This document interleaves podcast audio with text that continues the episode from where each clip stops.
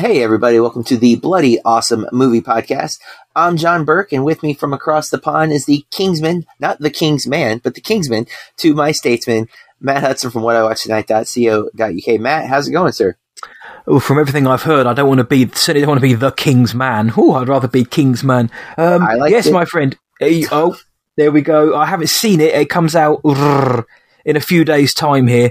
I'm not sure I'm going to give up any time over Christmas to rush out to see it, but I will do. But um, it's nice to be back talking films with uh, JB. It's been a been a rough few weeks and months, and it still continues to be so. However, the power of movies and the power of John Burke is enough to soothe even the heaviest of minds. So, looking forward to looking forward to talking about tonight's film as I was looking forward to watching tonight's film. But before that, I must ask: Have you been keeping Florida safe? Are you well?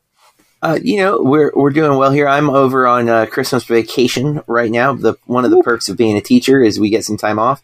Uh, but I am knee deep in screeners, which uh, listeners you'll hear about what I've been watching when we get to that.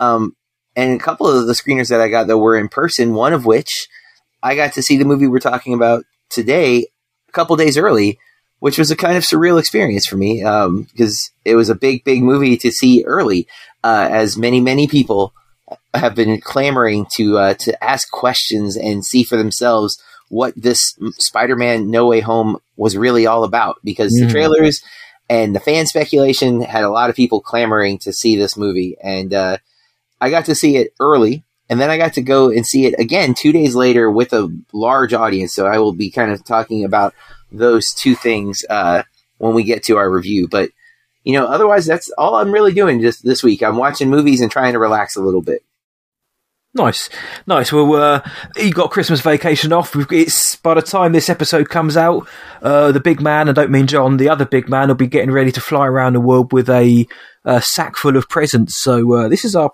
last show before Christmas, which is uh, which is nice to think about. I, I I've always loved Christmas.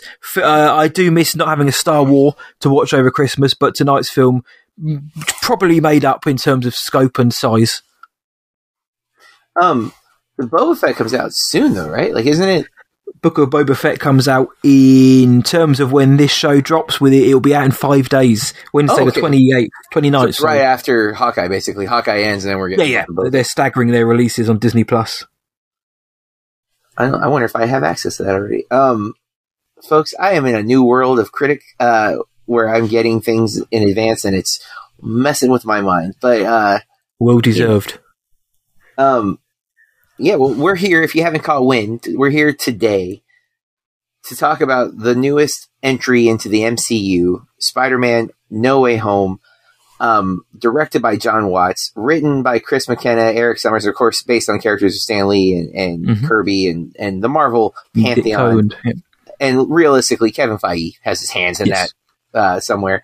Um, the movie has and Sony too. Don't forget. Of yes, oh the the one MCU film and that Sony's savior uh, should be the, the freaking claim for Disney because man, have they given Sony so much life? Because I don't know how much money they're getting off of this box office, but it's a good percentage. Oh yeah, uh, and this has got to be Sony's highest grossing film, maybe all time. Um, by the That's end, an interesting discussion. Yeah, I, I think it might be by the end of its run.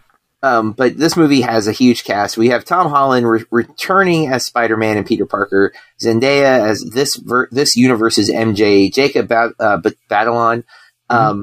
which I gotta ask, he's bald in all of his like photos. like I, You think the same thing as I did. I th- I thought that as well. Unless he's just got like extreme, um, extremely uh, uh, what's the word? I can't think of the word. Prevalent follicles. You know, they're very stimulated follicles. Then he has that has to be a wig, a hairpiece, or something. Because it kind of looks bad, is what I'm getting at. Like I, I kind of oh, yeah, just let him be bald. for myself. Yeah, it's the kind of North Korean dictator look.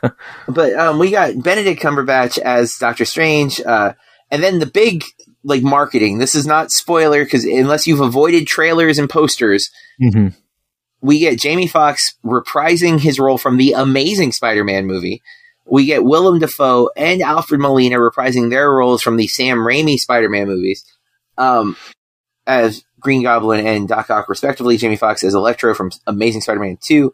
Um, and in the trailers, they also revealed two other villains, although I think it's fair to note that how those villains appear in the movie in the trailer are CG. Uh, you have the lizard and you have Sandman.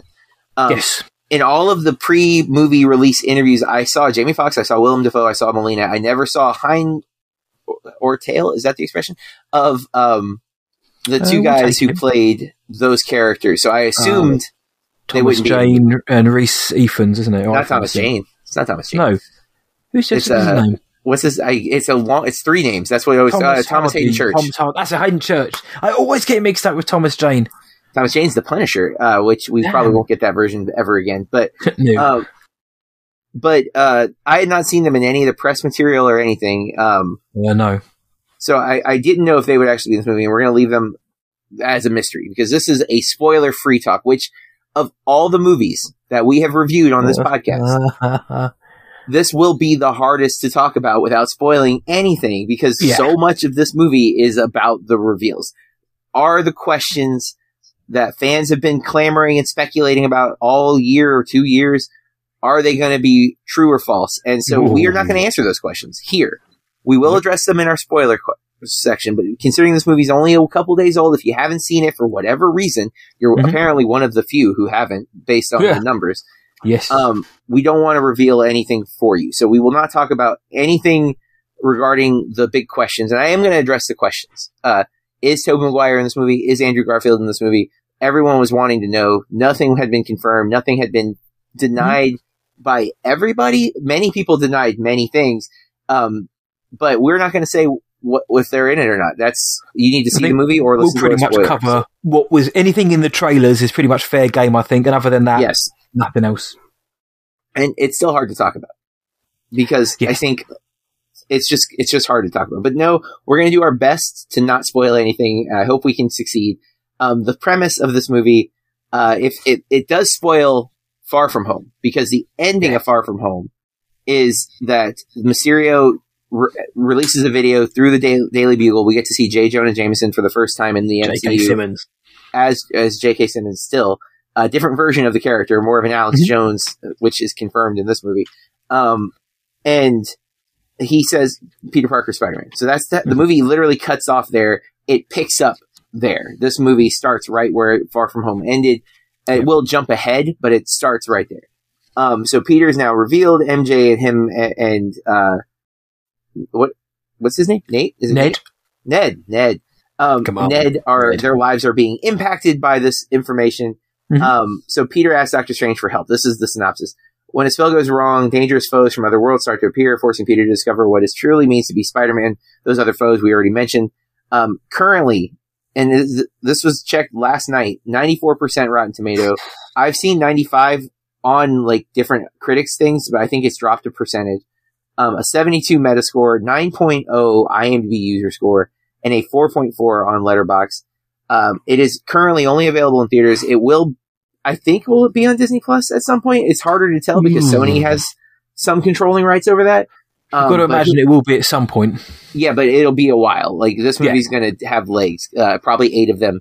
Um, oh, well done, my friend. Well, we yes. think so, unless unless these theaters are going to close because of the new variants. Well, here in Florida, I think our theaters will remain open. Um, they might start uh, giving like you know, I don't know, dude. Florida's acting like it. Uh, like I keep hearing reports, and I'm always baffled because Florida, there's like nothing. Like I don't even think people are testing anymore here. Like it's Damn. you know, um, I, have heard nothing about it through any like every time I hear like I heard about Saturday Night Live had to like cancel yes. part of the recording because so many people tested positive. I'm like, feels like I'm in a different planet than everybody else. And I, am not, I want to be clear.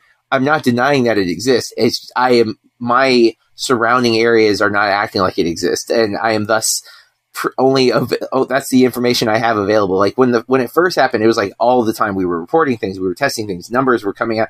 I've heard nothing about Florida from any source. And I'm just like, yep. Damn. Um, so I don't think theaters are going to close here is what I'm saying. Um, but uh, I saw this, as I said, twice, right? I saw it two nights before everyone else got to see it. I had to sit with my thoughts for two days with only about 10 people I could talk to about it that also saw it with me. And I had two days of classes before they any of my students could see it. So I also use that as like a you better be quiet or I'm going to reveal information. Spoil the film. Um, which I never would do, but it was still fun to like hold it over their head. But um, like I would be like, "Hey guys, in the movie, Spider Man swings," and you know. Um, things that aren't real spoilers, I would drop like, but make it sound like I was dropping information. Um, anywho, uh, the second night, um, I got to go back to the theater two nights later to see The Matrix Resurrections, actually. But when I originally had plans to see Ma- Matrix Resurrections w- as a critic screening, my friend and editor at Burke Reviews, David, was coming with me to that. And then we were both like, well, Spider Man comes out Thursday. We should just stay and go to Spider Man right afterwards. Nice. Then I got the invite to do the critic screening, but he couldn't come with me. Like, it was no guest allowed. Yeah, yeah. So I'm like, well, I'm not going to bail on you. We'll, I'll watch it again it'll be cool to see it a second time. Anyways, I'm sure I'll want to, and I'll do my best to be poker face so you have no idea what's coming, right? Which I did a great job. I want to point that out. I was very good, good friend. He even like went to ask me a question in the car, and I, I was just like deadpan, like Spider Man is a hero in a movie that I saw. End of story. Um, and eyes forward. So this time, though, I get to see it with almost a packed house. It's late. It's like ten o'clock mm-hmm. when we get to go see this uh, in Orlando, but it's a packed house, like one of the most packed theaters I've been to since the pandemic started. Yep. And while I enjoyed the critic screening, I was in an amazing auditorium for the critic screening. We got full the the largest IMAX in Florida. It's like the only real IMAX in the state of Florida. I got to see with only 20 people with me, basically. We had this giant IMAX theater to ourselves. And it was a great way to see it. But seeing it in a much smaller auditorium, packed, was so much more fun because I got to hear the crowd react and I knew when they were going to get information, right? Like I'm sitting there mm-hmm. knowing all of the little plot points. And so I'm like, I'm like kind of corner my eye looking over at the guy to my right to see if he's like, oh, he's going to be excited. And like when things play out, hearing the crowd, seeing the crowd, it was what movie going is supposed to be like. Everyone was, mm-hmm. you know, positive. Everyone was reacting well people were having a blast with this movie, and that's how I feel about this movie. I love this film. It could be my favorite MCU film. Um, wow! It, it I, I'm Spider Man is my favorite Marvel character. I, uh, mm-hmm. He always Same. has been, and that's probably true for a lot, right? Like I love Wolverine too. To be fair, like Wolverine is a character who I've always adored because I, I was X Men and Spider Man as a kid because we had the Fox animated series. I love both of those mm-hmm. series um, I grew up with them and I, I was hooked immediately. I, I, bought, I think the first comic I was subscribed to was X Men and then Amazing Spider Man. And Batman was always there, right? Like DC, Batman was always like my, my number one because of Adam West and then Tim Burton um, and Michael Keaton. But the uh, Spider Man's just been a favorite. So um, I liked the Raimi Spider Man when it came out. I have obviously been very critical of them in a long time. I, I like Garfield as Spider Man. I didn't love mm-hmm. the movies he was in, but I, I never had any issue with Garfield. But when Holland came on in Civil War, I was immediately like, this is my Spider Man. This is my mm-hmm. guy. I'm all on board. I love his youthfulness. I love the New York element to his character, even though he's not from New York in real life uh, at all. Um, I loved that immediately. I was like totally sold on him as Spider Man. Then we got Homecoming. I love Homecoming because it's a throwback to the coming of age movies that I also adore. With my favorite like Marvel character, I like Far From Home. I don't think it's as good, but I, I enjoyed it. I thought it did a good job of reckoning with the whole Iron Man stuff, which was a hard it was a hard movie to do. Like that was like the first film to have to tackle post snap, right? Like it was a big mm-hmm. deal. Mm-hmm.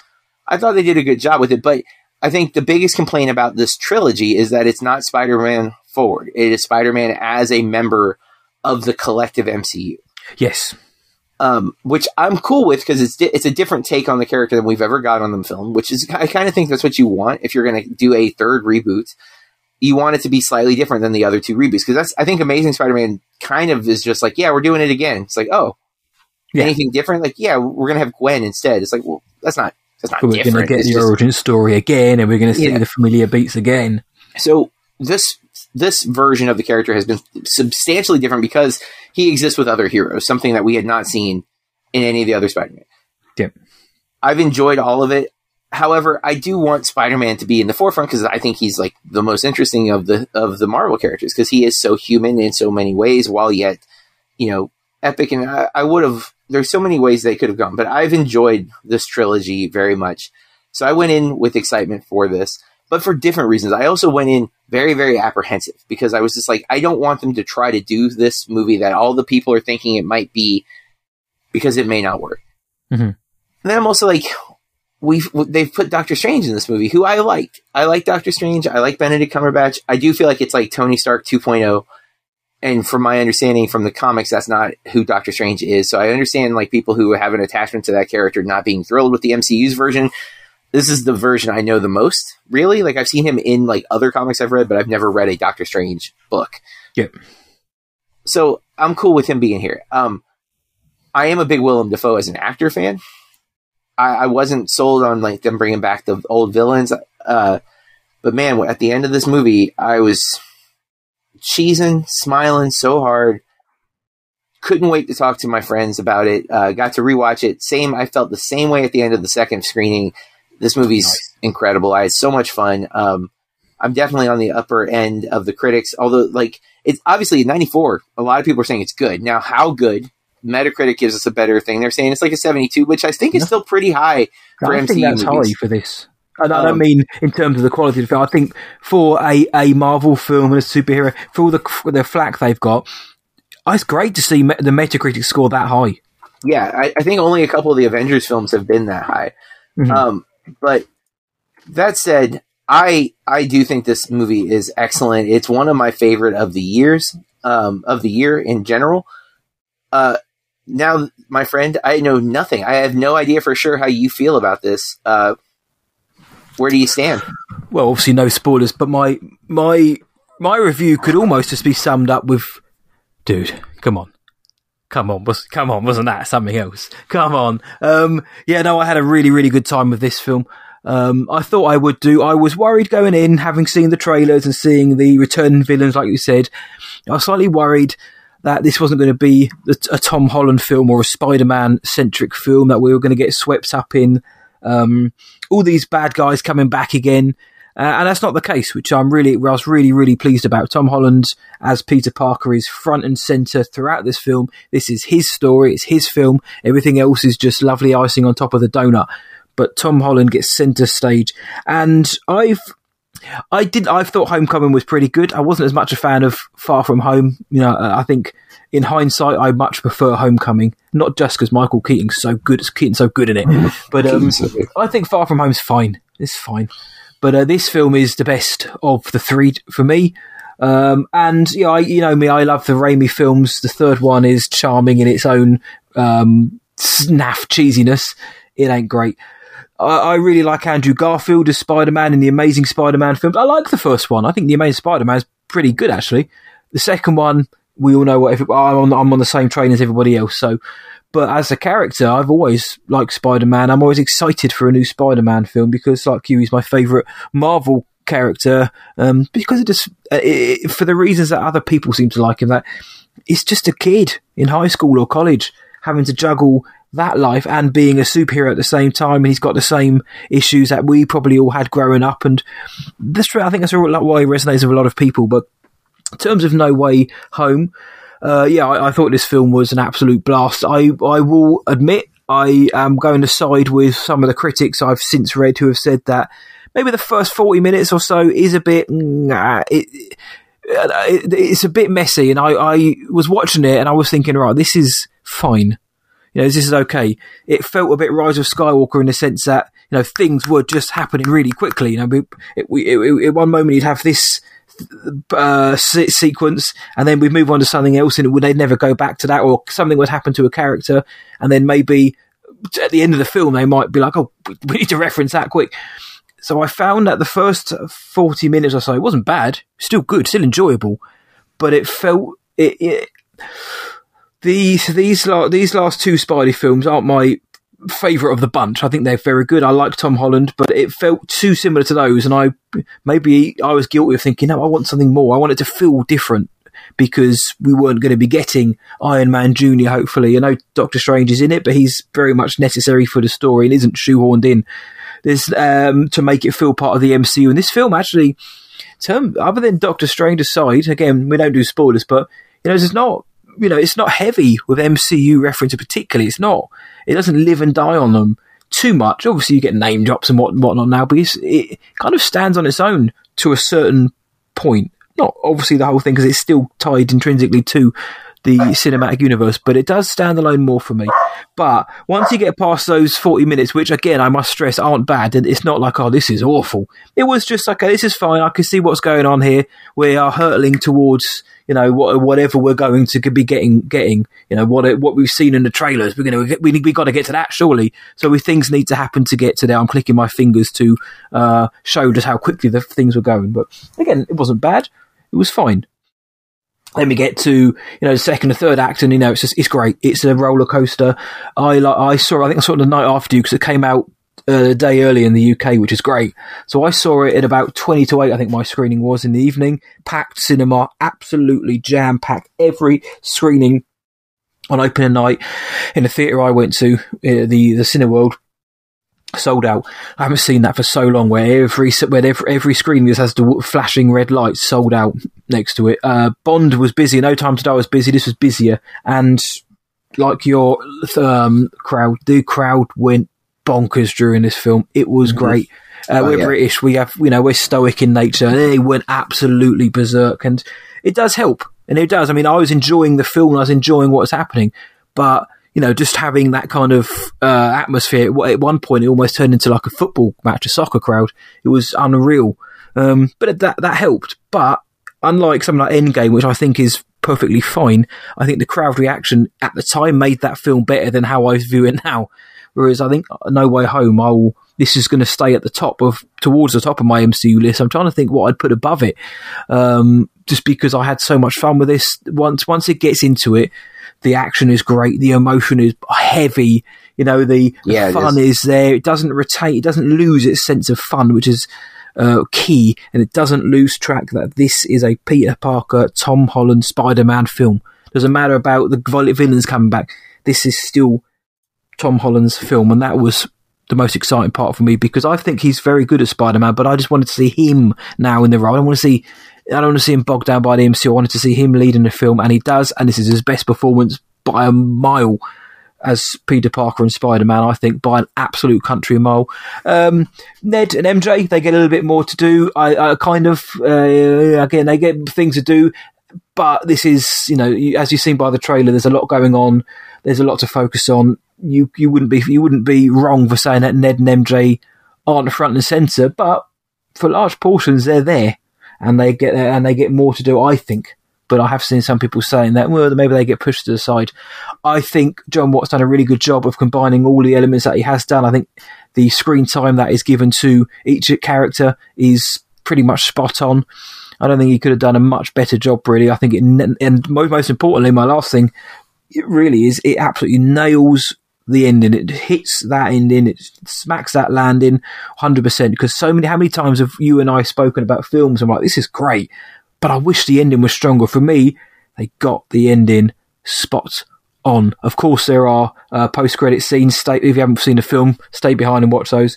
But the from after the first 40 minutes was good, and then it just goes into overdrive, goes to hyperdrive. It gets bigger and bigger and bigger, and just everything you could want amplified and it works. I could see this being a film I'd watch more than once and enjoy it every time. It wasn't just a watch it with the crowd. Ah, wasn't that great because we had the crowd? But then when you watch it at home, it's not going to work. I think this will do, and I'm going to go back and watch this many, many, many times. I don't know where I'd put it in my Spider-Man pantheon. Uh, it's too early for that yet. But my friend, I was worried about this film that it was going to be overstuffed, that it wasn't going to be Tom Holland heavy. I came out. It was a shot of joy. as I said, it's been a cat rubbish. Not hadn't been the best time. This film gave me that feels, man. I came out and I just felt like a new man for that time. It just felt so good, so happy. And like you said, that's what film is about. When they get it right, like they did here. And if you're certainly if you're a fan of Spider Man, regardless of the MC, if you're a fan of Spider Man, you are going to have the best time here. And I certainly hope you do. I did. I thought this was great. No so, real issues with the film. It was two and a half hours long. Didn't feel like it. Yes, the first forty minutes was a bit messy for me. Not a bad thing. Jon, I thought this was magnificent.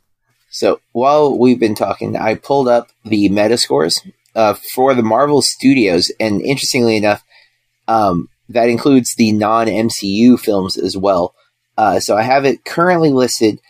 If it's all Marvel Studios, this is actually the number 11 film on the Metascore. Okay. Because that includes Big Hero 6. So if you remove Big Hero 6 from that, it's number 10. So That's I, I still lower than I thought it'd be.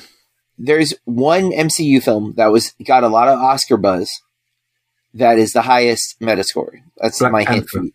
Black Panther, 88. Okay. That was there's that. the only criticism I had of that movie was the CG in the couple Jesus. of scenes. And, yes. But yeah, obviously that movie's fantastic.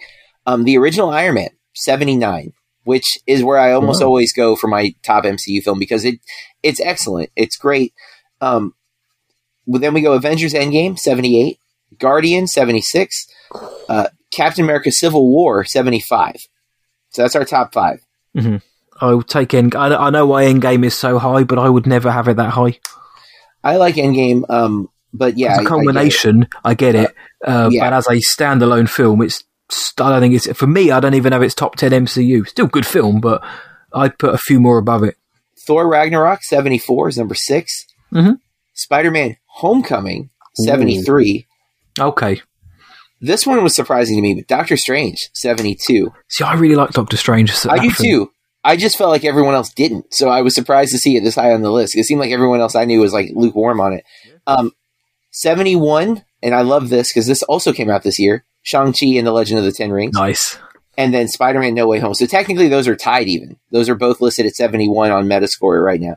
That's not um, bad at all. And uh, Rotten Tomatoes is still 94%. The average rating from the critics is uh, 7.9 out of 10.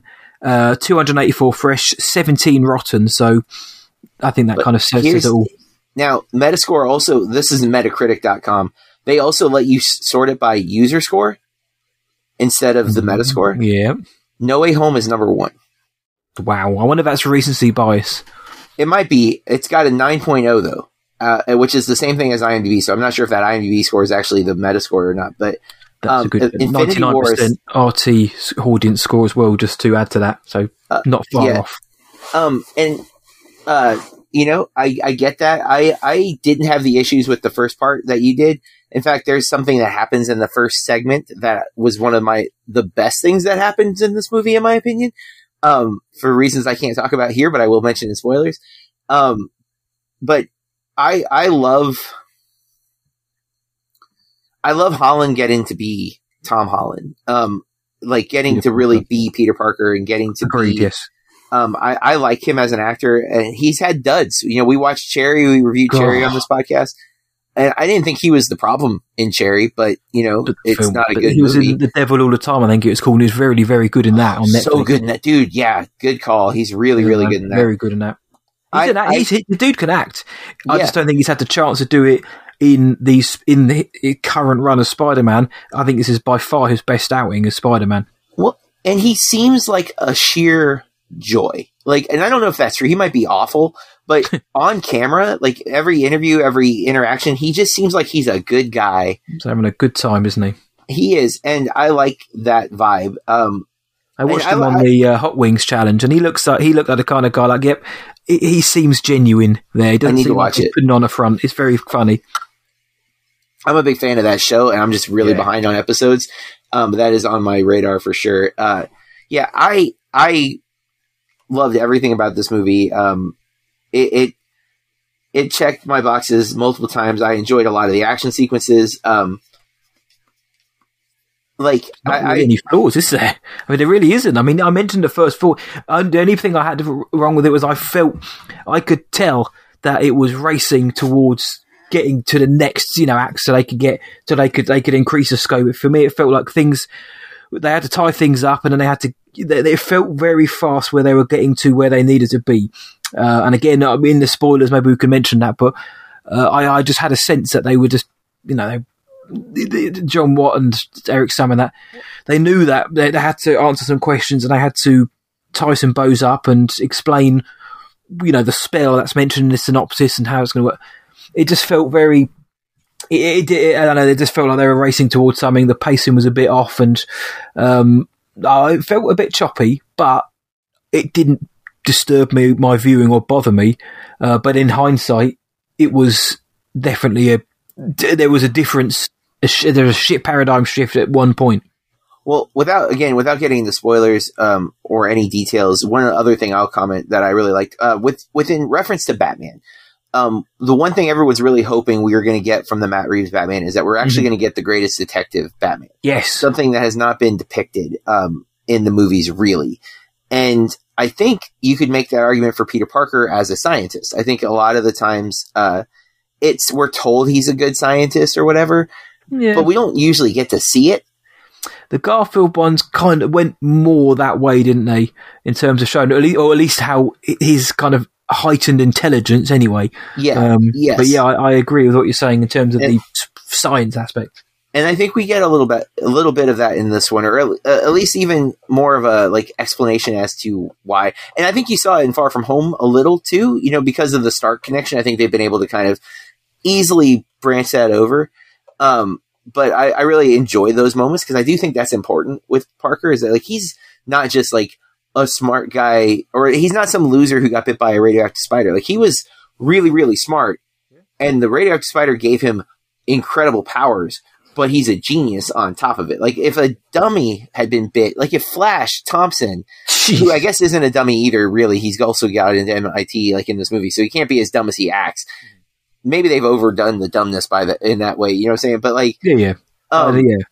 If if someone else is bit by the spider, you don't get the same person that you get because Parker is bit by the spider. You know what I'm saying? Like, it, yeah. it is Spider Man is Peter Parker, and you see like, and that's the things we've got to see so far with Miles Morales. He's not just another Spider Man. He is Miles Morales' Spider Man. It's he's also great it's just he's different, and it should be because the, yeah, it's not the voice so good. Yeah, yes, and I, I really like that they're they're showcasing the individual idiosyncrasies of Peter Parker in this movie, and there's a few I, times I they it. do it, and and it worked. And it, again, none, none of it feels shoehorned in. It doesn't feel like they've just thought, "Oh man, we really we really need to show how clever this dude is." They, it feels the moments that they do it, it feels right and it feels you know it feels justified and it, it's right for the scene that it's happening in. So uh, yeah, but the iteration of Tom Holland's Peter Parker gets a leg up here, and I think it's the strongest performance, but also characterization of his Peter. Uh, in all of in all of the three films now, so and it feels more like his film uh, no Homecoming. You had Tony Stark left. He had left, left and right, if not centre. He was pretty much overhanging the whole thing. Far from home, the literal ghost of Tony Stark is is hanging over the whole damn film. This now feels more like the first time we get to see Tom Holland's Peter Parker, and that's all I've wanted. Which is why I've always enjoyed the Raimi films, and for the most part, the Garfield films because they're self-contained, and the hero and the focus of the story is always the Peter Parker of those films. I never really felt that with these MCU with the, with the Homecoming trilogy. In this film, I did, and I think that's why it's I rank it so head and shoulders above the other two because it feels like a Spider-Man film. I agree. So, folks, that is our spoiler-free review. Obviously, Matt and I both really love this movie. We did it. I, somehow, I'm still more on, up on it than you are, but nevertheless, uh, we both love. Oh, not it. by much. I will say. Yes. I know. I, I, I feel it's my duty to also to, to, to not just say not that you have, by the way, but I, I don't want to say this. Everything's brilliant. Everything's perfect.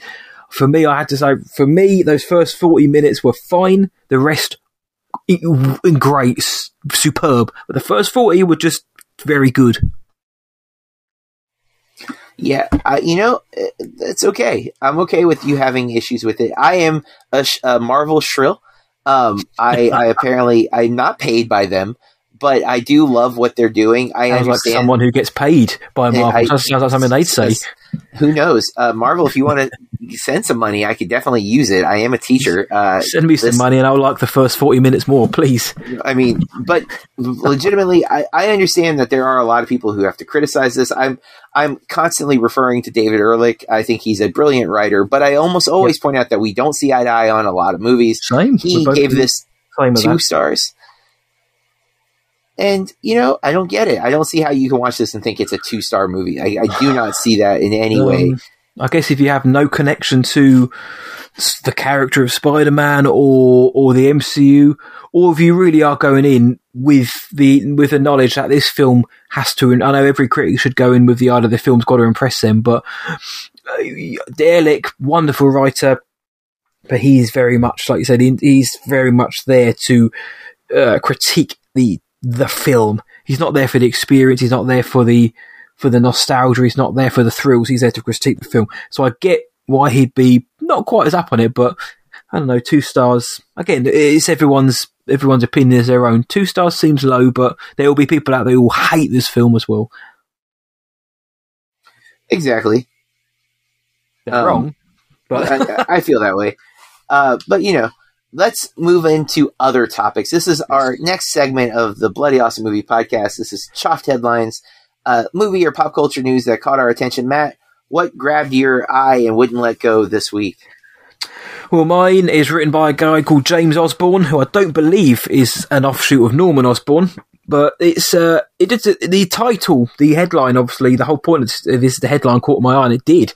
The headline for this is Lord of the Rings Studio wanted Peter Jackson to kill off three hobbits. I mean, it's, it's one. It's one thing basing your your like, mega trilogy on a very well known set of books. There's another one to completely change that entirely the dynamic. Peter Jackson was pressured to kill off three hobbits over the course of the film series by the studio behind the Lord of the Rings, which was uh, New Line Cinema was the uh, studio behind them, and that includes the that name which which we I only mentioned once, the Weinstein's. Ugh. But more and every now and then, the the article says that it's been 20 years now since the first film came out, pretty much 20 years to the day almost, which is it does make you feel a bit old. But yep. um, we more and more things, kind of like like like with any production, you start to hear more things over time. Uh, one of the th- more recent uh, stories was that, uh, well, the studio wanted to have the entire series condensed into one film. So all those,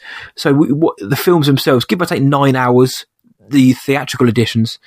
Studio wanted that into, it can pushed into one, which you, what you end up is with is the Dark Tower when you do that. And boy, oh boy, that was not a good film. But they wanted him to do that, and then they said, "Well, if you won't do it, Quentin Tarantino will replace you."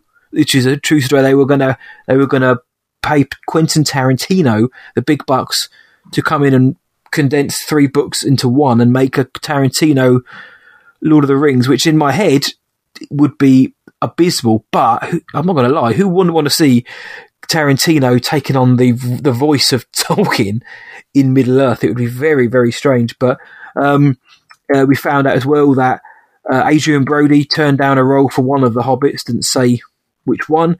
But yeah, uh, Bob Weinstein, who produced the film, uh, he asked for three hobbits to be killed over the course of the series, which of course would have changed the entire story, the entire dynamic of the film. Um, because spoilers for the film, none of them die.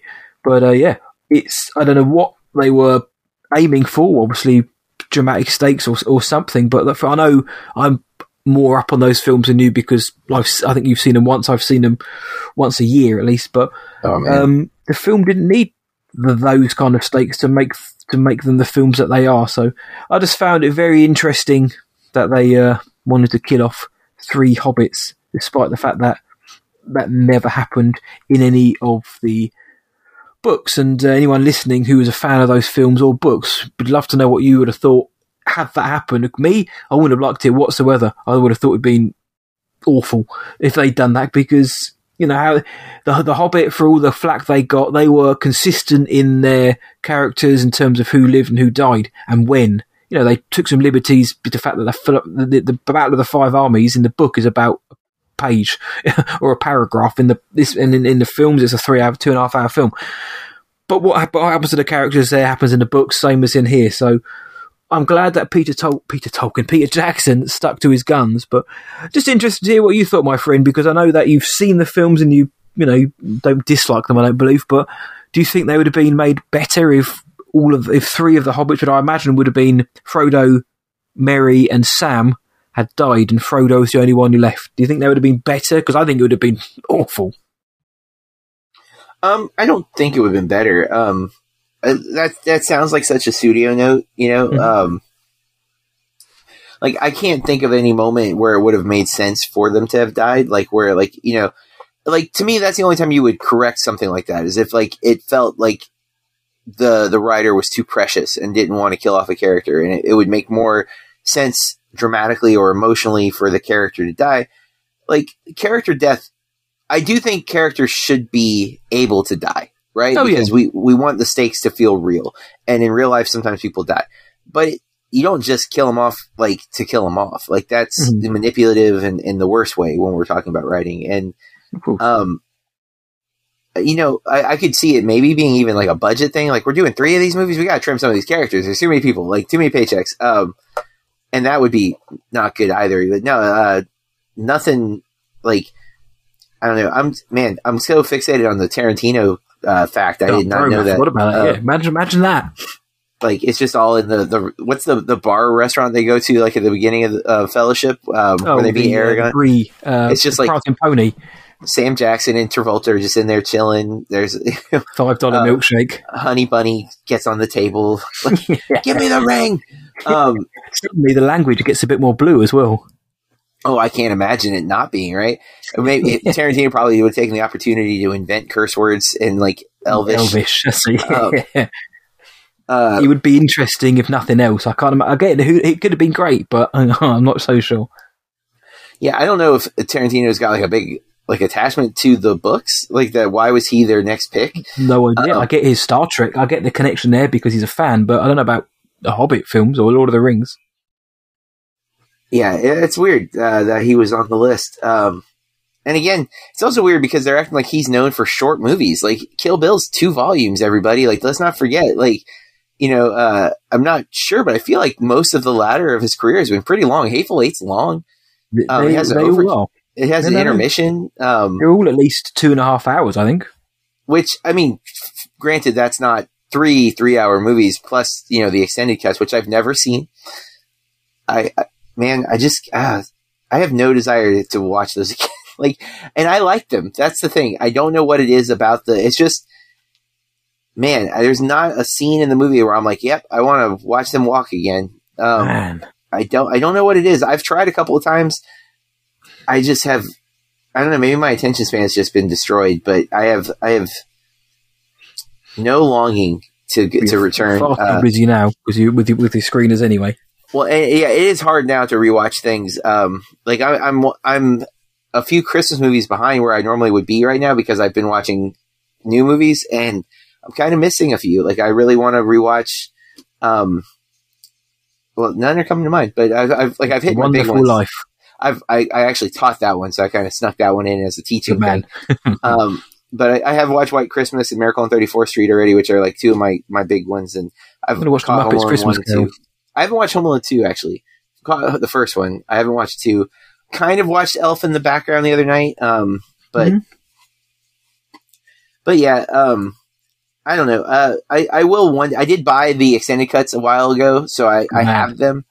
I just man, I just I just know I'm how long it is. It's so fly over to Florida when when COVID and Omicron decide to leave. I'm going to fly to Florida and I'm going to, like Clockwork Orange. I'm going to take you to the chair. Let me finish, and I'm, I'm going to keep your eyes open with matchsticks and make you watch the damn extended trilogy. Just leave you there. If you know, now come and feed you some water. Yeah, that's torture, and I don't like that at all. Um, but let's get, let's move into my headline, which is another fantasy franchise uh, that won't die somehow. Um, much like a phoenix rising from the ashes, we have the Secrets of Dumbledore, the new Fantastic Beast movie that's set to come out next year in April, uh, with the third character, third actor, I guess you could say, playing a character, which isn't entirely true, but it is. Um, yeah, um, I mean, technically, Colin Farrell is playing the the, the character. to me, he is, and then Johnny Depp. He morphs into Johnny Depp, and now in this new iteration, in, in my head, they're just going to explain it off like that, like how they did with Colin Farrell. Yeah, and that that's probably the way to go. Uh, Mads Mikkelsen looks much more normal in the role. Yes, Um, but the trailer dropped, the poster dropped, and that's what this article is kind of talking about. Um, I was so disappointed with the first movie of the Fantastic Beasts franchise, only because it felt like they lied to me of what I was getting. Like I went in expecting kind of an Indiana Jones, but instead of artifacts, they're you know Fantastic beast, That we would be Mhm. following this guy, Newt Scamander, as he goes to these different places hunting these magical creatures, and I thought that would be a blast. I thought these cool adventure movies, Mummy esque, Indiana Jones esque, you know, but like with magic. How awesome could this be? And instead, it was like, no, we're just going to actually redo the whole Harry Potter storyline, but with a different villain. And in another movie, we're going to backdoor Dumbledore as our as our protagonist, and Newt Scamander will have just been a, a trick. He's a Bilbo Baggins in his own trilogy of The Hobbit, almost just yes, thrown to the side. So I've been severely disappointed with what this franchise is because I'm like, I already got a Wizard War. We had that. It was great. I'm good. I don't need another version of it. Especially this one appears to be is it World War One or two? Uh, yeah, ooh, two. It's okay. So that we're tying like real world stuff into it, which is going to get. I don't like that.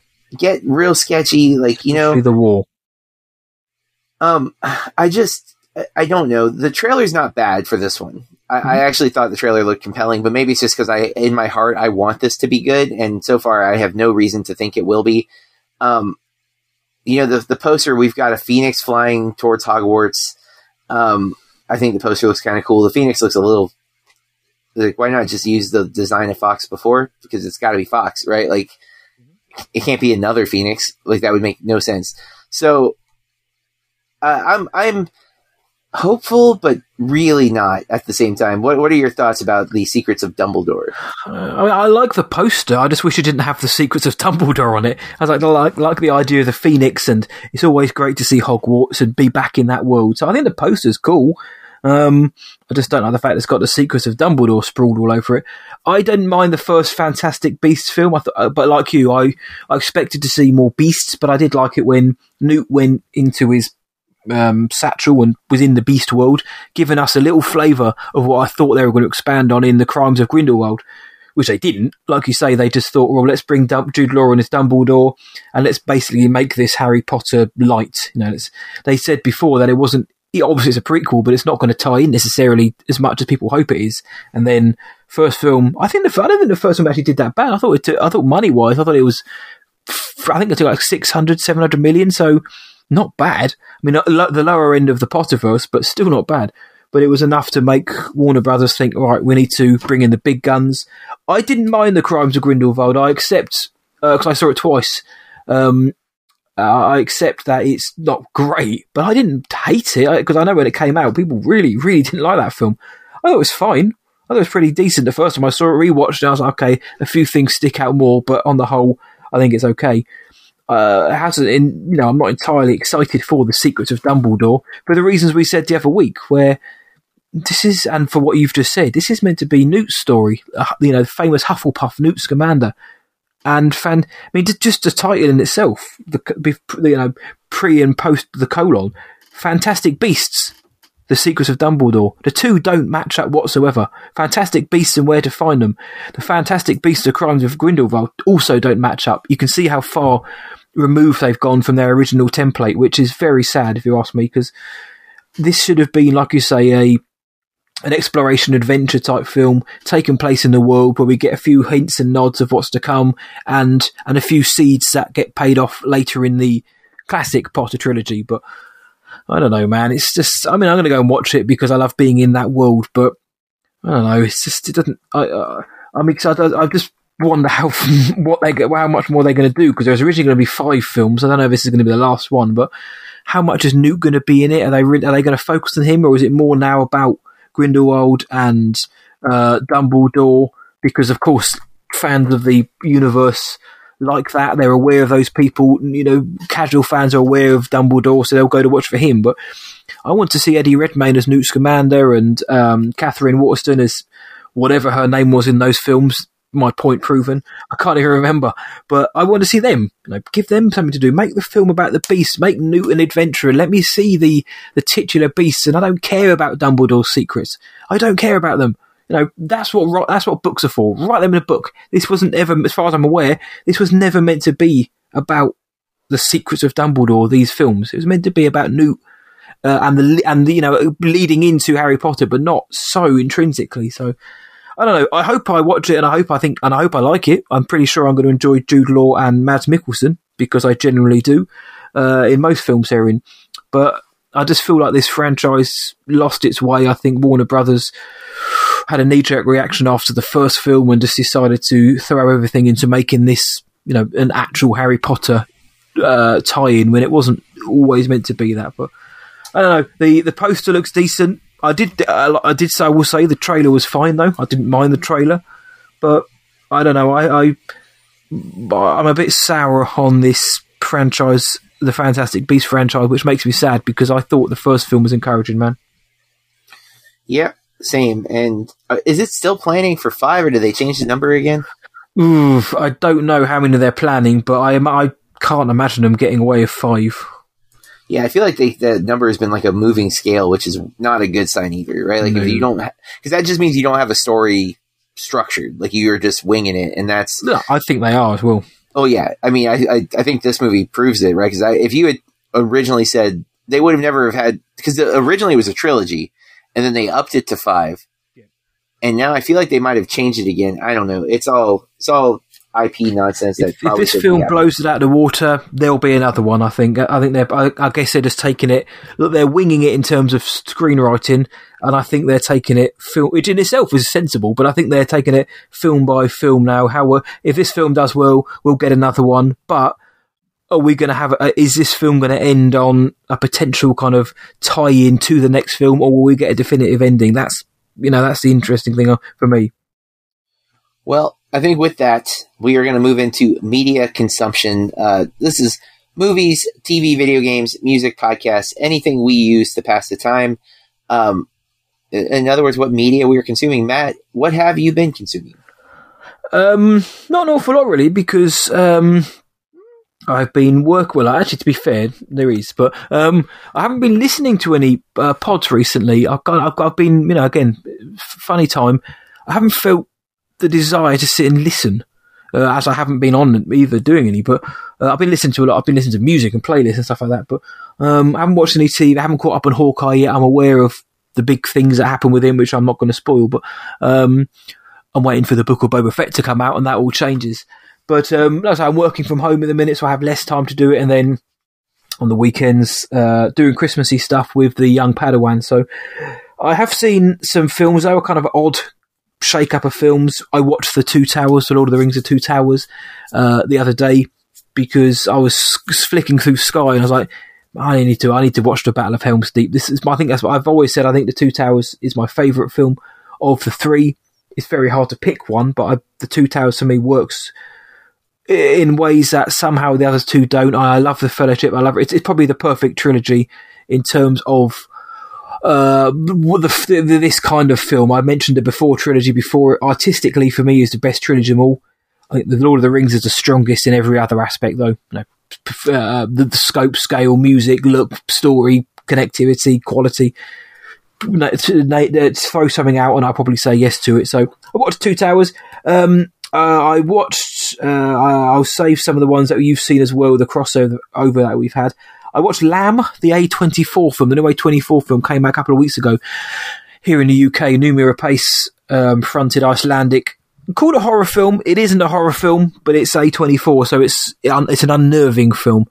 Um, and Lamb was a funny one for me because I I enjoyed it, but it never uh, it was I never found myself loving it. Uh, I found I found I, a lot of kind of different adjectives to kind of describe Lamb and um, one I, I, called it. I'm trying to remember what I called it in, in my review, but I I mentioned a few words which you know they probably don't work well together. It's uh, beautiful, boring, intriguing, meandering, alluring, and disjointed, plus more, and fantastical. It's a bit of everything. I mean, it's basically it's, it's, it's a slice of domestic life. It's just two sort of husband and wife going on about their going about their business, and they have like a hybrid child.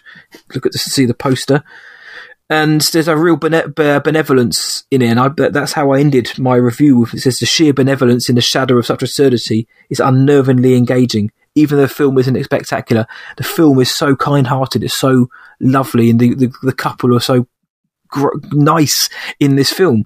In the face of like the absolute bonkers, bizarre premise that we're seeing. Uh, it meshes really nicely. There's some real nice natural beauty. Iceland is just a stunning country anyway, but it's really odd, you know, because of that kind of domestic nature. It is just at times watching people do the dishes for a long time on a on a, a static shot of them from behind. It like it it, it, it will uh, not be for everyone, and I enjoyed it. It's certainly not a horror film. It's an unnerving family drama that centers on trauma, grief, uh, and things like that. But I liked Lamb. And it kind of it's, it's not going to hit my top ten or top twenty of the year, but you know I thought it's certainly one of the most interesting films I've seen this year. Uh, I also watched Audition, rewatched Audition, should I say, the um, the horror film from way over there in the east. Fantastic film. I've always liked Audition. Um, and the next few films, including Audition, was simply because I went on to my Shudder account and was like, right, fancy watching some not obscure but smaller horror films. So I watched Audition, loved it. I watched Lost River, uh, the uh, Ryan Gosling directed film, which with a fabulous cast in it. And again, I think Lost River is pr- pretty decent. It's not great. It's not awful. It's pretty good. Certainly decent for a kind of stylized directorial debut. It's uh, it's interesting that Ryan Gosling hasn't done anything since in that vein. Whether he's too busy acting and singing, I don't know. But Lost River is certainly a decent directorial debut, which, you know, if anyone's got an hour and a half, check it out. It's worth watching. And I also watched a film called Anything for Jackson, which is, I heard was getting some buzz when it came out. And it's basically about a, uh, an old couple, older couple who want to perform a reverse exorcism to bring their deceased grandson back to life. Interesting story. Um, and it was okay as well. A lot of people love this film. I thought it was uh, okay. It was some of the acting wasn't great. I don't think some of the situations that happened were a bit. You know, at one point I kind of rolled my eyes. I was like, "Oh man, this is this has taken a turn now." I I was in to start with, but it lost it for me. It lost its way during it. So um, those three films are good. I watched West Side Story, which I know uh, you did as well. I, I, watched West Side Story and I thought it was okay. I didn't think it, I, I may be in a minority. I thought I didn't think it was amazing. I thought it was good. I think Spielberg's taken a classic and made another good film out of it. I would have liked to see him change a few things up, but what it did show was Steven Spielberg can take a musical and make it damn good. I mean, there's something he hasn't done before necessarily, apart from a bit of dancing in Indiana Jones. I think Spielberg did a good job, very good job here. I think the acting is uh, decent. Uh, Ansel Elgort, for all of his apparent alleged issues off screen, I think he's decent in this. I have never think I thought he's the best actor, but I think he's good. Um, Rachel Zegler, I think she's good, especially I think this is her first film. It is. She's very good in this. And it's West Side Story. If you've seen the original, you've seen this film pretty much. There are some issues, some things where I thought, hmm, this, this certain things that you know certain character traits would not be accepted back in those days, and that kind of thought that doesn't eh, meld in modern attitudes in a in a in a piece which is set decades ago kind of didn't quite work for me necessarily, but I thought it was good. You know, it's West Side Story. It's good. You know, I, I, I like the classic film. This one's good as well. Uh, but I don't. It's not smashing into my top ten or top twenty. I just thought it was good. Um, I watched Nine Days, which I was really interested by the premises. I thought the I thought the idea of Nine Days was um, was really good. It, it, it, was getting a lot of buzz from the festival. Um, circuit. It's about a guy who interviews um, unborn souls to determine which ones should be given a life on Earth, and the ones who aren't, you know, they go into purgatory or uh, oblivion, as the synopsis says. Uh, but I really wanted to like this or love this film, and again, I just thought it was good. There was at times I was sort of um, I was drifting away from the story a bit. My hand was going towards my phone, but I liked. I stayed with it, and I liked it. I thought it was very interesting. I love the premise. I think the cast is great. Uh, I couldn't get over Benedict Wong speaking in his you know native British accent. I couldn't get my head around it, but I got past that. But um, I really, really wanted this to be kind of revelatory and top ten, like Coda was for me. But i I just thought this film was was good. I'd you know for me, I'd give it a seven out of ten and and say it was good.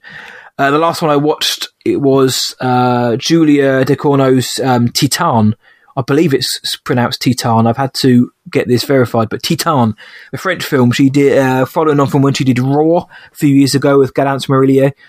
Uh, she's back now with Titan, and it won the, uh, the top prize at the Palme d'Or at, Cannes, I believe it won. Everybody was raving about this film. They said this film was great. I thought this film was oh, awful. I did not jive with Titan whatsoever, and I thought I was going to. I really did, but I just could not get into this film. I think the the lead actress um, Agathe Rousselle, she's fearless. She's excellent in this film. She's you know she leaves nothing behind, but it there was nothing else to it. You know, it must be there must be something because you know people are raving about it. But for me, it was a fortitude test. There were scenes that I couldn't watch. It felt like it was trying to push me too far. It looked at the grimy and horrible. I didn't think the characters were appealing whatsoever. The imagery was nasty. The, the plot was overstuffed for me. There was uh, there was a kind of it wasn't I wouldn't even call it a subplot. It was an integral part of the plot, which I just thought was not very good, uh, which referred to like a missing kid. I just, I just didn't think it worked. I don't know what everyone's raving about. It's just not going to be for everyone. Raw wasn't. That worked for me. This film didn't work at all for me. Uh, it's one of the worst films I've seen this year, and I have no oh, shame wow. in coming out and saying that. I know I, I see what they I see what they're going for. You know, they were trying to make you know the film is you know, and the underlying theme is you know you've got body autonomy and uh, and themes along those lines. But I think that there was you know by adding in this kind of missing person story and these kind of disturbing imagery and things like that. I think no, I think she had a thin, narrow, thin idea, thin plot, and just tries to build upon it. It didn't work for me, uh, and it's not even that it's too stylized or too arty because I love those kind of films. I just did did not work for me. The the whole premise of the film. I thought I would come out of this enjoying enjoying it, but I couldn't get into it. Sometimes it's just like that. JB will say to say, sometimes you'll go into a film which people love and it just doesn't work. Titane for me, is probably the 22 months biggest disappointment. Um, but I know that some of those films, including Titane, you have seen. So, and John, you've got a, you've got a big old list to get through. So yeah. let's see if we jive with the opinions or if you're going to tell me I'm horribly wrong. I won't spend as much time with a lot of these, but um, I will with the three that you also saw. Um, I just finished uh, Titane like an hour or two before we recorded. Um, okay. I uh, it also was really hard to watch at times. Like there were many scenes where I was like looking at the ground. I was mm-hmm. like, nope, not watching this. Um, Raw did that for me too. I also loved Raw. I thought Raw was fantastic. Well, that was great. Um, I'm more in the middle with with Titane. I I don't see it as it. It definitely didn't work for me as much. I did read several reviews, and some of those reviews, including Ehrlich's, uh, kind of helped me recontextualize how I should be viewing the story. Um, and it, one of the themes that the movie's tackling, which is a pet theme for me, is the choose your family vibe, right? Like this idea that you don't have to be blood does not dictate who your family is inherently. Um, and Ehrlich uh, said this is either the most messed up that movie, or it is a movie about like serial killers, blah blah blah. Um, and or it's both. And he's like, and I think it's both, and it couldn't work if it wasn't. And I, I was like, you know what? Good argument. Um, so it, it bumped up like a, a, star for me, basically, because it, it it changed the lens in which I was viewing this. Because it is, I had no idea about the plot of this movie. Like I knew about the car thing. That's the only thing I'd heard about was that it had something to do with the car, and it was getting compared to uh, um, Cronenberg's Cars or whatever it's called. Yeah, Crash. Um, that was the only thing I knew about this. So when the plot hits that like she's a killer, I was like, oh, I didn't know about that. And then like the missing child, I'm like, okay, what is happening? Yeah. So it was like, I don't know. I was actively trying to find ways to like this movie, so that might have also helped it. was like I was like, no, no, I don't want to be the moron. Maybe I'm just not getting everything. So I don't know. Mm-hmm. I might be even too kind. Uh, in that I did, I, I did find it very tough to watch. Um, uh, yeah. but in a good way. Like the body horror is like crazy, um, and oh, there's some really cool stuff. I don't like to watch all of it, um, but yeah, um, it's it's it's uncomfortable in the, in so many ways. But again, I do think there's some interesting ideas being meshed around. West Side Story, we were supposed to do an episode on. Listeners, sorry, we didn't have an episode last week. That really falls on my shoulders. I got too busy, and none of the people who would normally be able to step in and help us out were available um, or or didn't want to see the movie. Uh, a lot of my collaborators don't like musicals. Corey has no interest in it. I made her watch the original one for an episode. She hated me for that. Uh, well done. I liked that film. Come on, Corey. Yeah, well, most it's a beloved musical, but Corey does not like musicals. Um, I really like West Side Story. Um, I don't. I don't I think I like the old one more collectively. I think there's yep. something about the. Uh, I like the studio sets and stuff of the original. It just feels heightened, and this like choosing to make it feel a little more gritty. I didn't love because I do think it clashes with the musical side of things. Like I'm, uh, you know, you have to accept a lot with a musical, and it's hard to do that. So when the sets and the world of the musical look fake, it's easier to buy that it's fake. You know, like that people singing in in choreographed songs. Um, I also I kind of preferred the uh, the the violence being portrayed as dance in the original musical. Where mm-hmm. here it's like no, the violence is violence. And again, I get it, and I think it works in its own way, but it it makes the, the experience less joyful, which maybe it shouldn't be joyful because it is dealing with like race wars and stuff. But that first musical uh, with the Romeo and Juliet backlog of what the story really is, right? Like it's just a it's an allegory or a analog for Romeo and Juliet in New York City in the fifties. Yeah. Um, I still liked it a lot. I do think the cinematography is gorgeous though in the movie, and the I I didn't love the lead performances in West Side Story, but I love Riff and I love um Anita is Anita the right uh, uh, yep. DeBose. The, the the woman who's in Hamilton as one of the like those two performances are the best. Um, Zegler is really good, but against Elgort, it's just it's kind of he's so boring. Um, yeah, he's not bad. He's just like it's like yeah, cool. He man. doesn't have the charisma. I think again, he's he's he's an actor who I'd put in the firmly in the you know solid category. He's not bad. Yeah but he's not. He's not to me. I know yeah, he's good in Baby Driver, but he's not leading man kind of um, vibes for me. Yeah, I kind of agree with that. And then uh, Nine Days worked completely for me. Um, I was so fixated on that film. Uh, one, Zazie Beetz is so freaking great in everything she's been in, but I yep. loved her in Nine Days because she gets to be this beacon of hope and optimism that I think is often missing from movies and it, she like her character in that is so great, and the, the the last couple of scenes in the movie really worked for me, um, especially because of that. Uh, and I, mm-hmm. I don't know, Nine Days was so in my wheelhouse. Uh, it's talky philosophical, you know, fantasy. Um, and again, I love Benedict Wong. Like that dude just needs to be in stuff. Like he's so so fun and charming. Um, but yeah, I, I really really liked that movie uh, quite a bit. I, I, I don't think it's available uh, for a while though for for regular audiences. If I'm right, maybe I'm wrong. Maybe it's out. Um, uh, I I don't know actually because I procured a um a yeah, copy of it, a link of it, but because it came out came out in the festivals in 2020. So um, yeah, it's been circulating a bit, but it's been out for a while now. Yeah. Um, but if listeners, if you're able to watch Nine Days, I recommend it. Um, if you like talky philosophical movies because it's definitely existential like what is the purpose of life? Like what are we doing here? Um and i just love that kind of thing but in a really cool way. That's i love how they the premise of this guy interviewing for those roles. Um even the the implied world building that they do because there's a mm-hmm. lot of unanswered questions about how that world works but i'm really I really like a lot of the aesthetic choices, like the fact that it's still like old school tube TVs and VHS yeah. recorders is a fun choice. You know, he, it could have just been digital. Like it, it could have been anything. It didn't have to be that. It could have just been a wall of screens. You know what I'm saying? But like they went analog, and I'm like, that's a cool aesthetic choice. Like it's just cool. Um.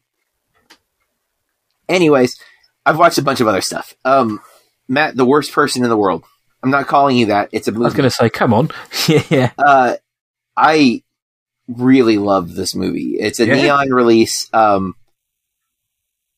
I actually thought it was going to be more of like a satire on rom coms. I thought it was going to be more like poignant and funny. It is funny. There's humor in it, but it, I actually found it to be uh, like I was thinking more of the before trilogy while watching this. At the end of the film, I was thinking oh, more of like this romance and this sincere, you know, person trying to figure themselves out and making tons of bad choices but you you connect and the performances are great. It's uh it's so good. Um, really really clicked a lot of my buttons. The more I've I've, I've not been able to stop thinking about it since I watched it. I've seen two other movies since I watched it, so like t- tons of other things to think about. But Um, I caught the tragedy of Macbeth, the Joel Coen the first, I believe, his first solo. Uh, uh, I think outing, so. Um, without Ethan and uh, a lot of the regular Coen players. Um, the, the, most recent cinematographer, whose name I'm not going to remember, but not Deakins, but he, he's done like uh, Inside Llewyn Davis with them. He did Buster Scruggs with them. Um, so you get this gorgeous black and white four three aspect ratio with these amazing lights and shadows. Like the he is dancing with lights and shadows in this movie. I mean, they are gorgeous shots. Um, but I I don't know Macbeth that well. Of a, it's not a Shakespeare story I've reread. I read it once. I didn't teach this one because I taught ninth grade English. I didn't teach tenth. Um, so I'm not as familiar with the Shakespearean language. So I found that to be really difficult. Thought mm-hmm. the acting was great. I thought they were delivering the lines really well. Denzel is fantastic as Macbeth. What a cool casting choice. Yes. Um, most of the actors do not try for British accents unless they are British. Um, so like they're not you know going I, I know it should be scottish by the way I, am aware but you know what i'm saying? Like no one's going for accents. Like they're just doing their voice with the shakespearean dialogue. Um i i, I like it. I was a little bored. Um it is short mm-hmm. for a, shakespearean play uh, and a prestige film. It's under it's under two hours uh, just over 90 minutes. I did find i was i wasn't following everything. It, to be fair i've been I watched this at where like I have found the last couple of days, my at about three o'clock, I'm ready for a nap. yeah. And it, it was the end of the movie, and that's when I started feeling like I could go to sleep. Um, so I don't know if it was just me uh, being overtired. I have not recovered from my my double feature of Matrix Spider Man on Thursday night because I didn't get home till like two a.m. and I had to get up to go to work at six. So I have not fully recovered from the four hours of sleep I got that night. Um, but nevertheless, uh, Tragedy Macbeth is a gorgeous film with great acting it, it it feels like maybe it's missing something to not just be like people reading lines. It is very much like we've read a bunch of lines and gorgeous cinematography, black and white, you know, sets. Okay, it's missing a soul. It's missing something. I don't know for sure what, but that maybe it was my understanding. To be fair, it did feel like I felt very much like Larry the Cable Guy watching. It was like, yeah, uh, you're smart. I I say get her done. That's our that's where we're at here. Um, uh, I watched Drive My Car Yes, I had a feeling about this movie, Matt. Um, there I'm was so excited my, for this. The first time I saw Hero with uh, Sam Elliott, um, I watched it on a Sunday morning with a cup of coffee, and it was one of the most enjoyable experiences I've ever had watching a screener on a computer. I just sat there drinking my coffee, feeling very much in the vibe of this movie, and I had like mm-hmm. like drive my car feels like maybe that's where I want to watch this. Is early in the morning, so I woke up at six a.m. yesterday, Ugh. made my coffee, made a bowl of uh, keto friendly cereal, put the movie on, knowing it was a three hour movie. And I was I was so right. I was so engrossed in the film. It yes. was it's not as relaxing as I thought it would be, actually. Mm-hmm. It's it's kind of it's not stressful, it's not a thriller or anything, but like crap is happening. There's draw I thought I honestly thought it was going to be a 3-hour road trip movie where it was just a dude in the car talking to his driver. yeah. It is not that. There is a driver. There are scenes in cars. It is a lot of talking but there's tons of scenes, tons of time passes. Like I, I had a complete misreading of what this movie was going to be. I loved it though. I it's it's oh, yes. Um, I believe it's Tuna's favorite film of the year. I don't think it's quite that high for me, but it is in my top ten. Um, it's definitely my favorite international foreign language film.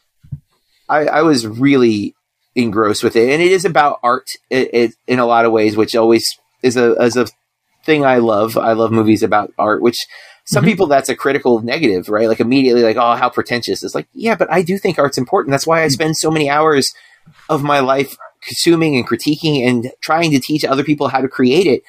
Yep. Because I think it's important. I think it's valuable. I think it's a way of expressing, you know, human emotion in a more universal way. It's a way of communicating your feelings. way you can do it almost. And Drive My Car to me is that it's so universal, so personal. Oh um, man. With I'm some so really excited cool that you and Tuna liked it yeah, I definitely check it out as soon as you're able to. Um, I caught the souvenir part 2 mm-hmm. um, I was not a huge fan of the first souvenir, but not because I thought it was bad. I, I generally, I have a lot of what the movie's doing. I think I am at odds with hmm. uh, on an emotional level, like inherently. Like I think we're supposed to be sympathetic towards a character that I could not find any sympathy for because of my own personal experiences with people. Yeah. I, I, had not identified that until talking to Tuna about how much I didn't want to watch the second one. Because I'm just like, I'm like, but I didn't. I don't even remember the first one. Like I blocked it out because I was just like, it was not. I just remember feeling uncomfortable and unhappy watching it, and um, so I finally I did I did watch the second one. The second one's more.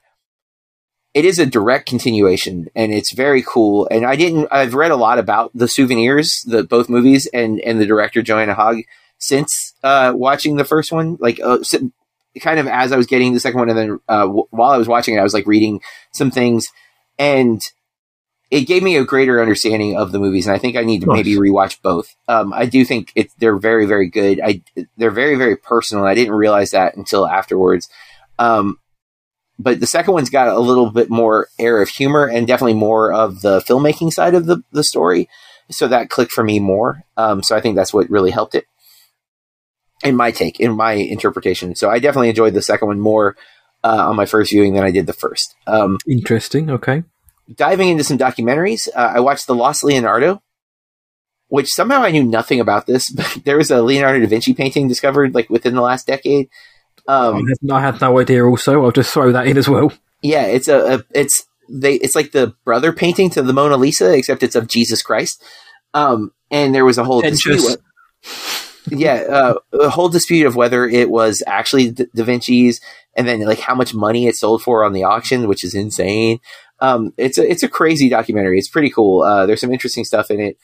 Um, then I caught uh, Julia, which is a documentary about Julia Childs. Yeah, yeah. Love this so much, dude. I am. I, I knew a lot about her because of Julia and Julia. Um, but man, uh, it was up there for me, like with the storytelling and like the, I was just so captivated. And I found Julia Childs is just like an interesting figure. Like, you know her as the cook probably, but like her, there was like, she, she took some stances politically that were very controversial. Um, I just, I was really on board. I had a great time watching this and learning more about her as a person. Um, I think also as a documentary, I think it's constructed interestingly. Uh, they they have a lot of like journal entries and stuff, or like letters, but they they take like single lines from it and display it as like written text on the screen. Um, and I thought that was really cool, like visually. I, I, I liked it a lot. Julia actually uh, was a was one of my favorite docs of the year so far. Um, right. And you're a documentary king now. You know, I, I'm actually really behind on docs this year, and I didn't realize it until I was having to pick five. I'm like, uh, I got two. Let me see what I can do. um, I caught the Velvet Underground because that's what we're covering on the movie club.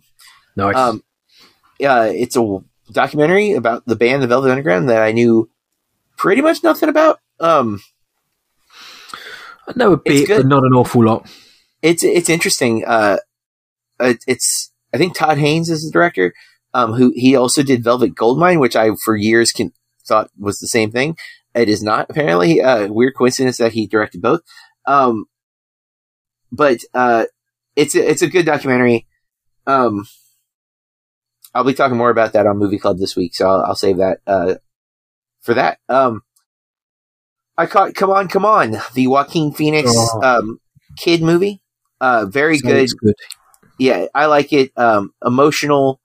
Uh, there were some things in it that annoyed me, which is why it's not like a must see for me. Um, it's just under like I, I would put not quite golden. Joaquin is great in it, uh, not surprisingly. Um, the Lost Daughter, uh, which is on Netflix now, I believe, uh, is the new Olivia Colman movie. Mm-hmm. Uh, debut for Maggie Gyllenhaal as a writer director. Yes, it's really good. I don't fully think I I understood what it was trying to say, and mm-hmm. so I mm-hmm. didn't okay. connect with it as much as I would have liked to. Um, looking to have some conversations about that movie with some other people. Maybe I'll understand things a little better. Um, caught the new Sean Baker film, Red Rocket. Uh, I'm a big Sean Baker fan. Uh, I think I've seen all of his movies at this point. Um, I might be missing a couple. I haven't seen his shorts, but I've, I, Starlet, I think, was the only movie I hadn't seen, and I have seen now.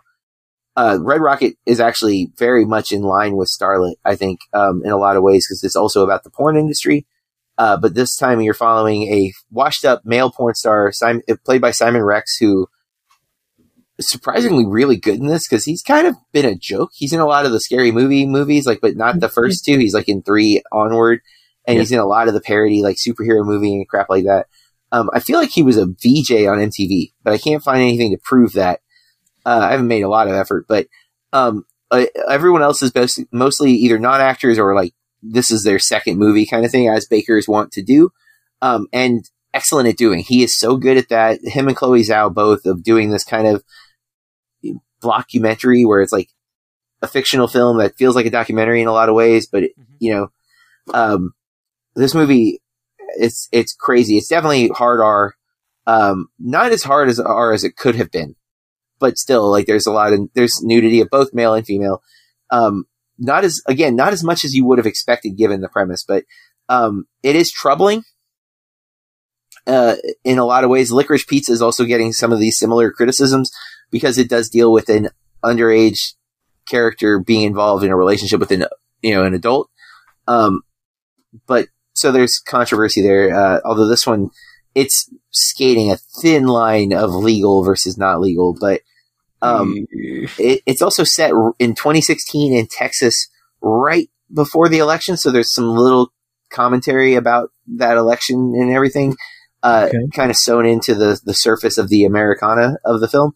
Um, but man, it's it's great. Uh, Baker did it again. The dude's he's he's a genius. I think. Uh, you know, obviously it doesn't mean you're going to feel good watching his movies. Um, I think that's part of his genius is he's like, no, no, I'm going to hold a mirror up to society and you're going to have to just feel things and you may not like them, but you're going to see things and you're going to react to those but things. Here uh, it is honestly. and it looks good at the same time. And then, uh, lastly, um, I was, I saved this one for last. Sing 2. I actually watched Sing just before watching Sing 2. I had not seen it. Um, came out in 2016. Seen the first one, yeah. I didn't mind it these movies work for me on such a high level. I, I was totally surprised. Not, I shouldn't have been surprised because I am a sucker for music. Again, it's it's art is the the pathway to knowing oneself, right? Like that's what yep. these movies are all about, and I I believe that wholeheartedly, um, like completely. I, I have always attached to some type of art, whether it's music or movies or something else, and the power of art to me is so important, so of course it works for me. And I think you get some really great character development in both movies. And the thing I love about Sing 2, so many sequels reset all the changes from the previous movie, like the, as if they never happened. Yep. And that drives me crazy, right? Like if you yep. take 90 minutes or an hour and a half, that is the same thing, or an hour and 20 minutes. Oh my God. Two hours is what I'm trying to say. 120 minutes if you take that much time with me and we watch characters go through stuff and they they change and then the next movie is just back to the beginning again mm-hmm. that frustrates me so much i want yeah. to see their story continue and i think this sing 2 does a really good job of taking those individual quirks that we saw from these characters and not just rehashing it. It's like they've they've grown a little bit, but they're not solved. They still have that personality trait. Like I, I, I use Meena in my review as an example. Meena's the elephant. Yep.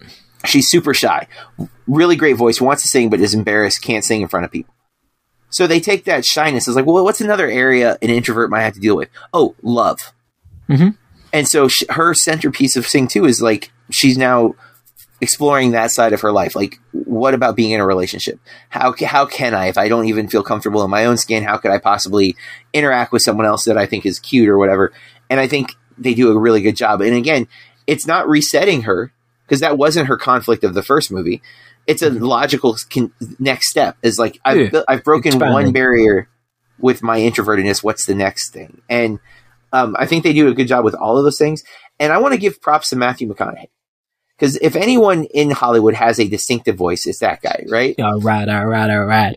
And I did not realize he was the koala till like halfway through the first movie, and I was like, he, he got mad, and I'm like, that sounds like McConaughey, and I was like, oh my god, that is McConaughey. I would have never replaced that because he's done some other voice acting. The one I'll use is uh, Kubo and the Two Strings.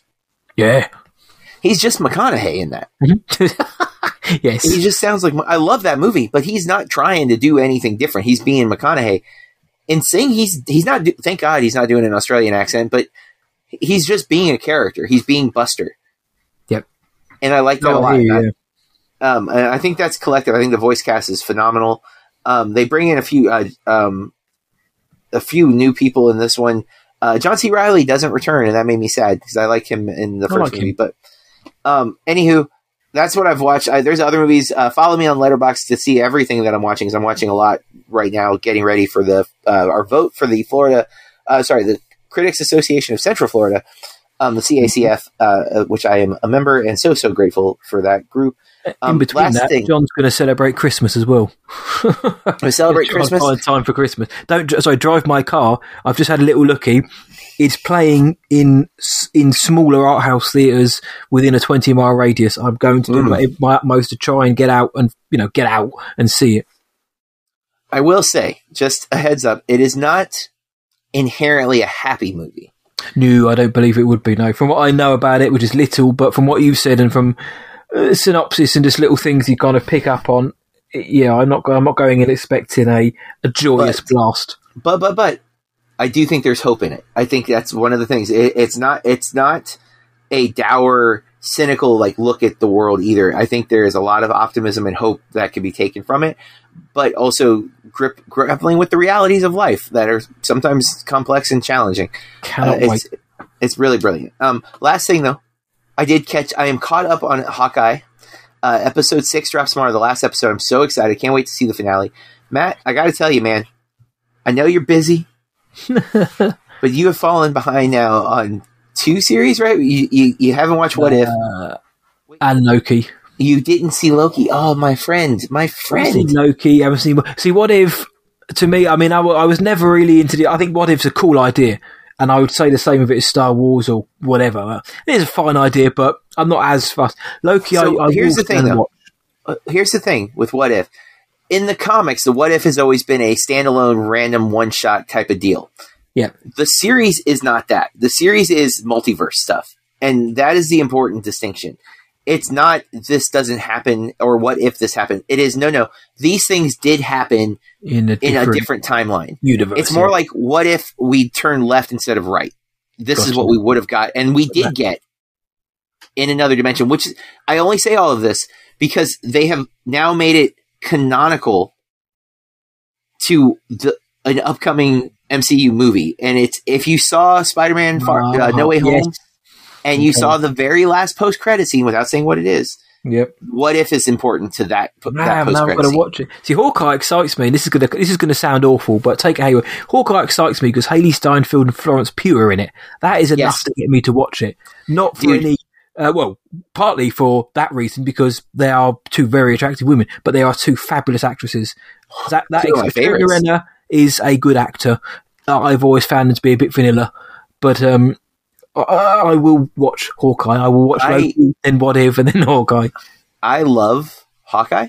Like I, as a, oh, I, I clearly, I clearly like characters who are kind of human. Um, mm-hmm. I like that. It's one of the reasons I like Batman. It's one of the reasons I like Iron Man. Hawkeye is even cooler in a lot of ways because he has less than both of those guys, right? Like he has almost nothing. Bow and arrow. Um, and, but he's so good at it. He's so good at it, and this show emphasizes that. But I also think it shows the darker side of the character. Um, there's a lot of references to his relationship with um, with Black Widow.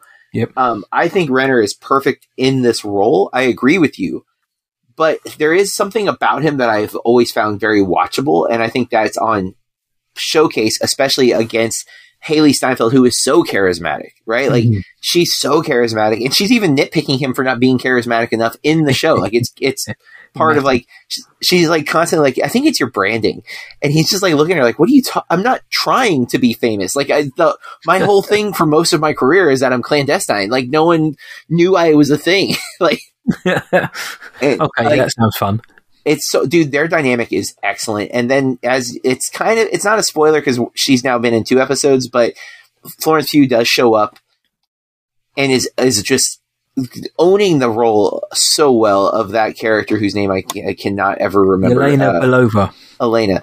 She's so great in it and um, she she owns it. I love her instagram stuff has been a lot about hawkeye. I just i'm loving it. Uh, i really really she's like the show a lot. Hope it ends strong. Um, episode five has a major reveal in it that was excellent. I don't. I'm assuming we're going to deal with it in episode six.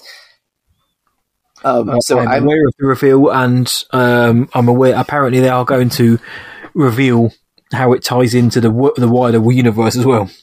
Well, so interesting. Without again, without spoiling Hawkeye episode five or Spider Man No Way Home, that episode drops Wednesday. Spider Man comes out Thursday, but mm, I had yeah. already seen Spider Man on Tuesday. So when I saw Hawkeye, I had information that the rest of the world didn't have yet, and so I, it was like a different. Experience uh, for me. And I, I, again, not the rest of the world. There's a lot of people who've seen Spider Man, but the majority of the world had not. So that's what I mean. Um, but nevertheless, that was uh, what I've been watching. I know it was a long list this week, folks, but it's been uh, we missed a whole week, so I had extra stuff on my list. This is a long episode. I didn't realize how long we'd gone into this.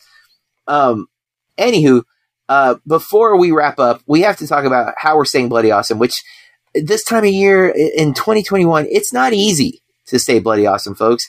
Um, it always takes a little bit of work, but I think right now Matt and I are finding it uh, a little even more effort inducing to get to where we need to be. So, Matt how have you been staying bloody awesome? By not doing anything, John. That's important. Basically, yeah, no, but it's I've been staying bloody awesome by looking after number one, my friend, which is why I haven't been on the show.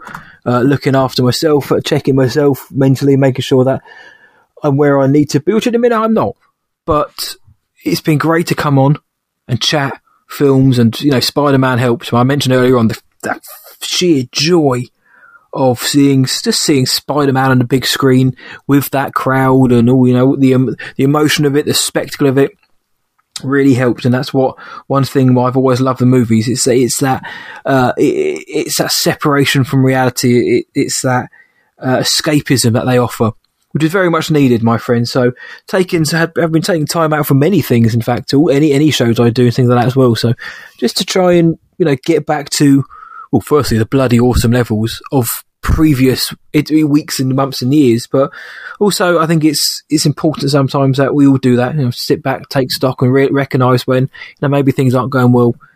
Don't push it. Take the time, and um, that's pretty much what I've been doing. Is um, you know I've been checking my checking myself, John. That's what I've been doing. I think we don't do that enough. I think uh, we probably, as a collective, we need to be one willing to rest um, I think there's this push where we always have to keep going, going, going. I'm guilty of doing that to myself, uh, as I mentioned with my four hours of sleep. Um, but yeah, it, it is. It's important um, that everybody, uh, you know, I always like to reference the the old air the airplane philosophy, right? Like you got to put your oxygen mask on first before you put on your neighbors, because if you don't, you can't help them if you're if you pass out. You know, you got to make sure you're okay.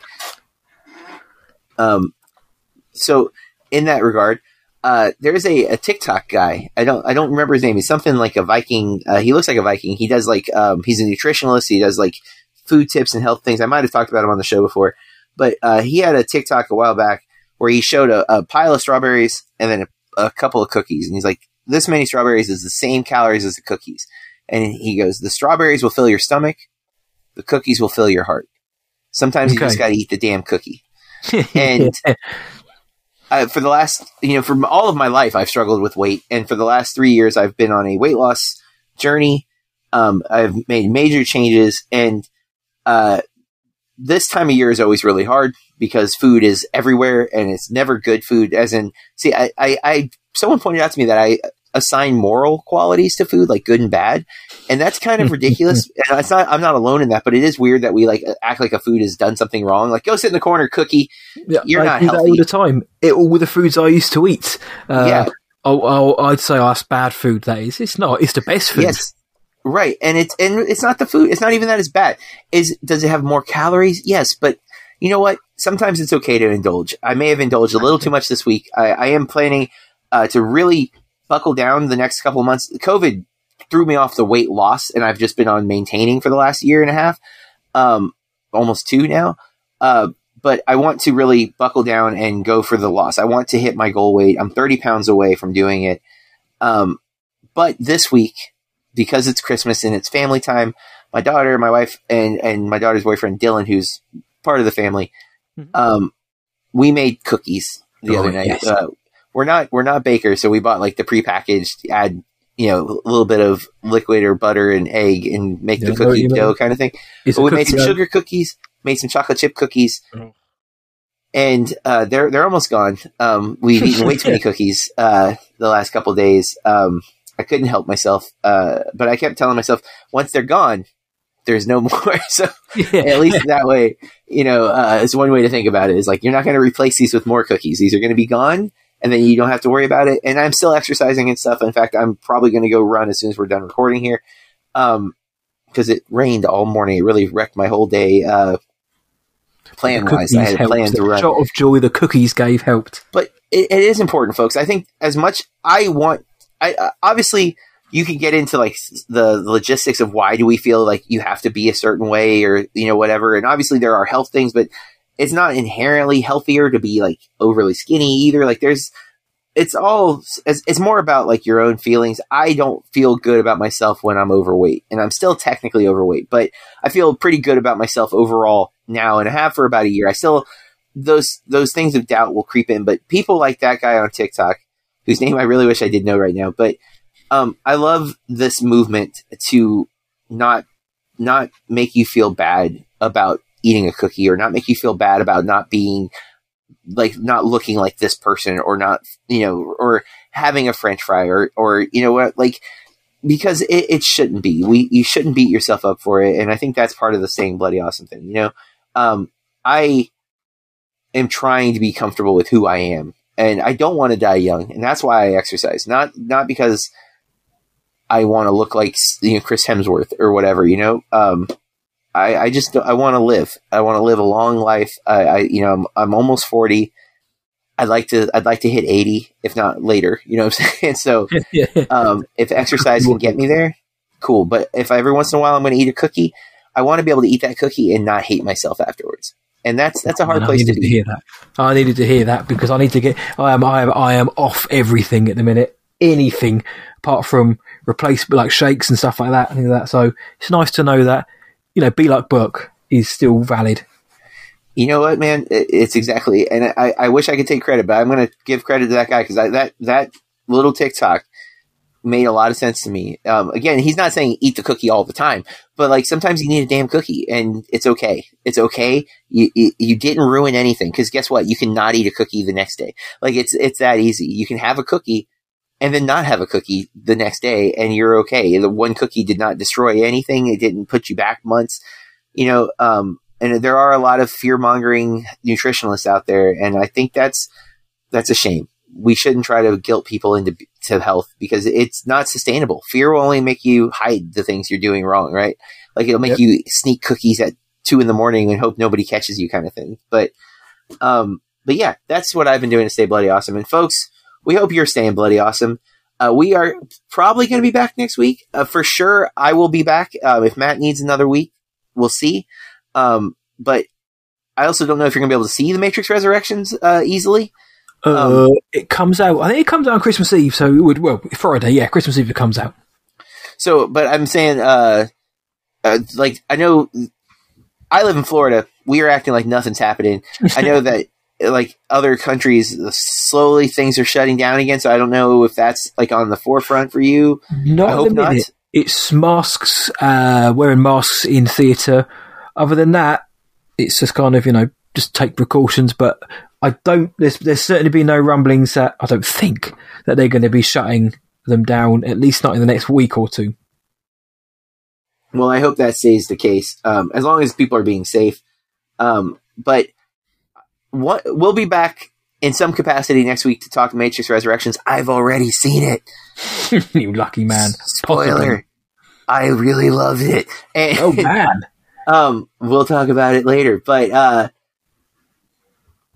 we, you can follow us on social media in the meantime. Um, on Instagram, we're at Bloody Awesome Movie Pod, and Twitter, where are we at, Matt?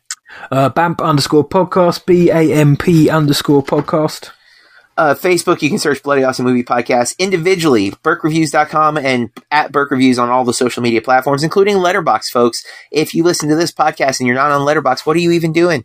Let's see what you're watching. Yeah. Matt, where can they find you? Uh, what I watched tonight.co.uk, what I watched tonight across all the socials and Letterboxd. And are you even a film fan if you don't Letterboxd?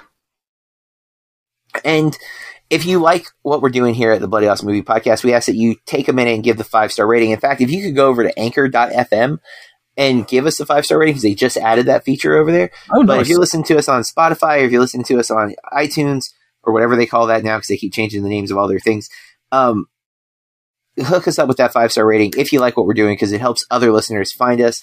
And with that, we encourage you to keep watching movies and stay bloody awesome.